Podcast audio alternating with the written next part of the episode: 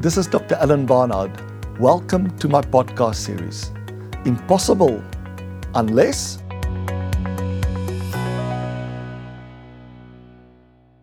it's impossible to get the people in your organization to always do what's best for the organization and not just for parts of the organization unless well we often see local or short-term optimization and the reason for that is mostly not because people are intentionally local or short term optimizing, but it's simply because they struggle to judge the full long term or system wide impact of their decisions.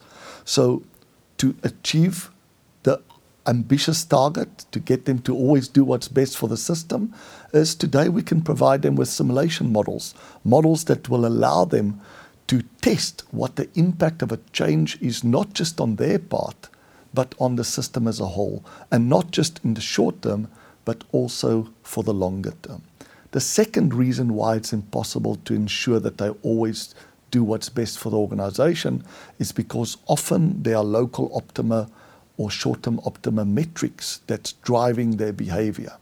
And our advice there is when you find these metrics, when you find out that there's some incentive that causes them to local or short term optimize, to simply stop that metric, to at least stop using that metric as a way of incentivizing their performance. That's the way to achieve the impossible, to get people to always do what is good for the system and not just their part of the system.